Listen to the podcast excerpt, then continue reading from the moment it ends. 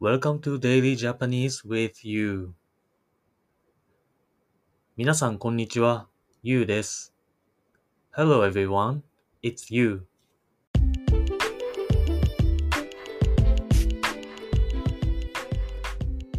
今回は第9話の放送です。今回学習するフレーズは、何々している？です。それでは早速会話を聞いていきましょう。The phrase we will learn this time 何々している Now, let's listen to the conversation.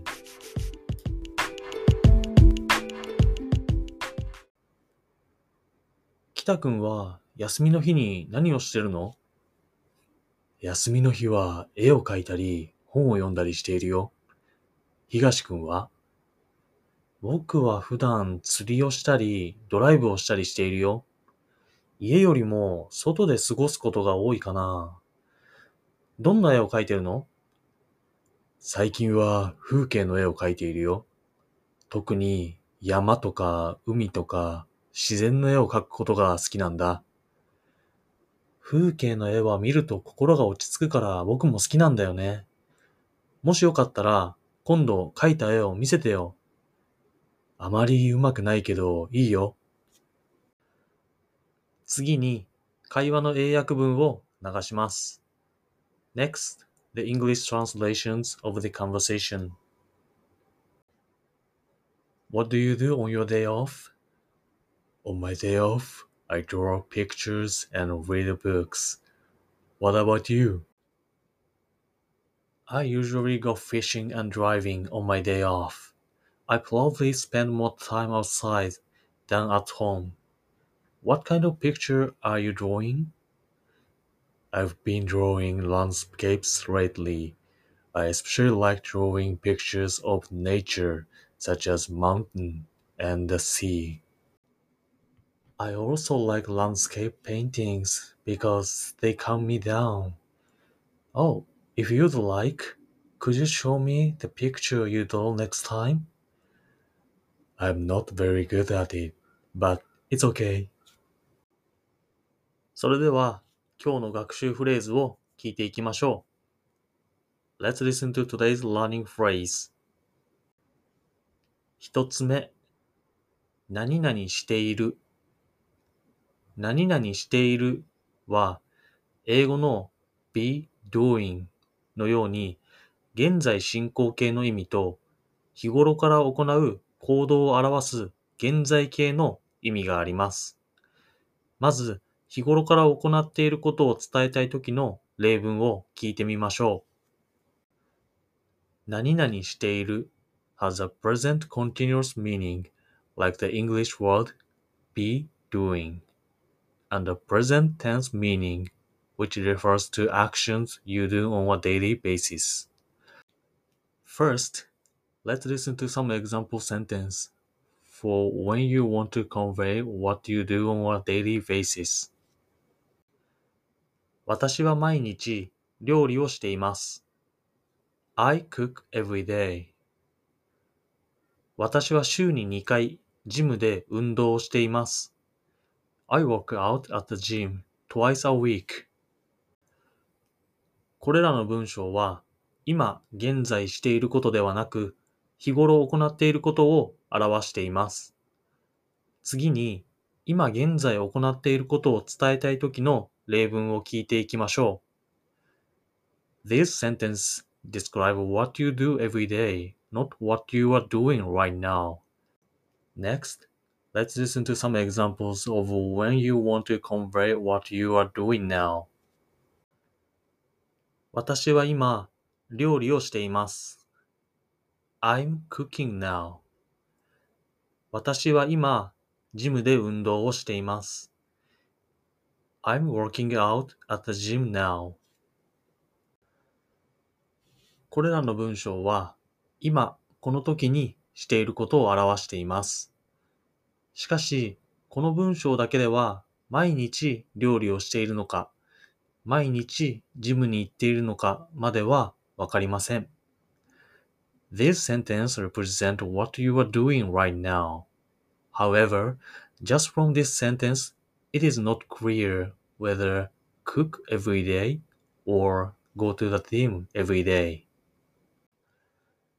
会話の中では、北くんが休みの日に絵を描いたり、本を読んだりしていると言っており、今現在その行動をしているのではなく、休みの日にそれをしているということを表現しています。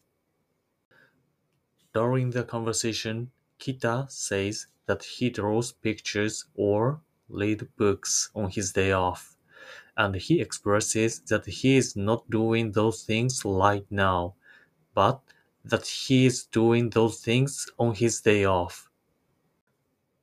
二つ目、落ち着く。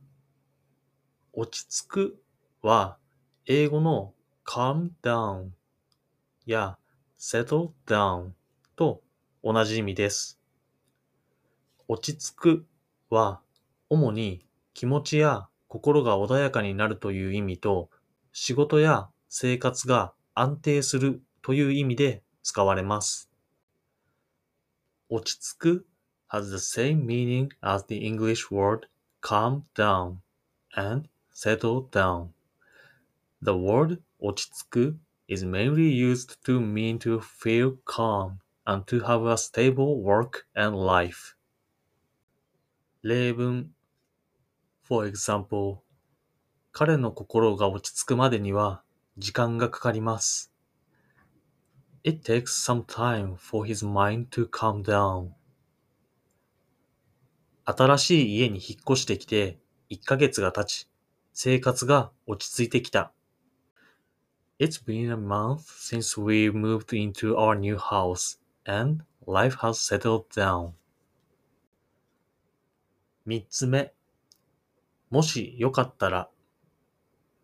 もしよかったらは、英語の if you'd like や if you want, if you don't mind などと似たニュアンスで使われます。控えめに何かを言いたいときや、誰かに何かをお願いしたいときなどに、相手に強要せず、可能であればしてほしいというときに、この表現を使います。もしよかったら、it is used with a similar nuance to English if you'd like, if you want, and if you don't mind. This expression is used when you want to say something modestly, or when you want to ask someone to do something for you, if possible without forcing them to do. 例文 For example, もしよければ私の家まで来てくれますか ?If you don't mind, could you come to my house? もしよかったら明日買い物に行こうよ。If you'd like, we could go shopping tomorrow.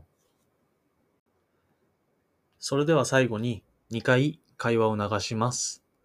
今回学んだフレーズがどのように使われているか確認しながら聞いてみましょう。Let's listen to the conversation two more times.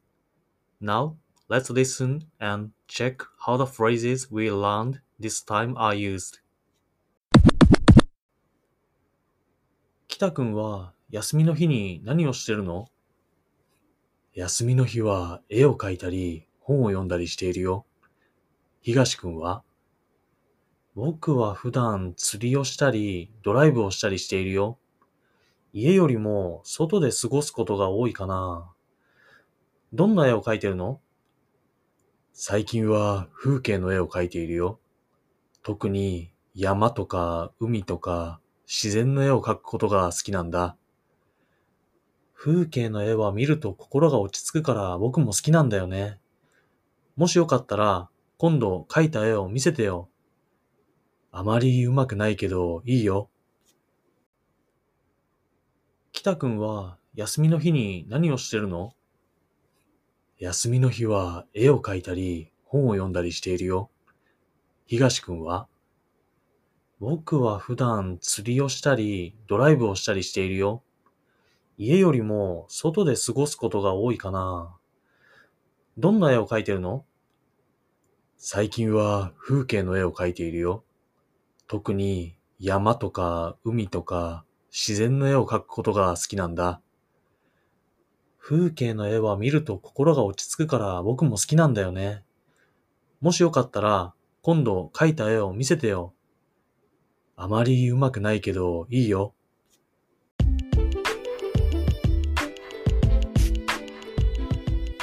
何々しているや、もしよかったらは、日常会話でもよく使う表現なので、少し難しいかもしれませんが、しっかり覚えていきましょう。The expressions 何々している and もしよかったら are used very often in everyday conversation. So it may be a little difficult, but let's memorize them. 最後まで聞いていただきありがとうございます。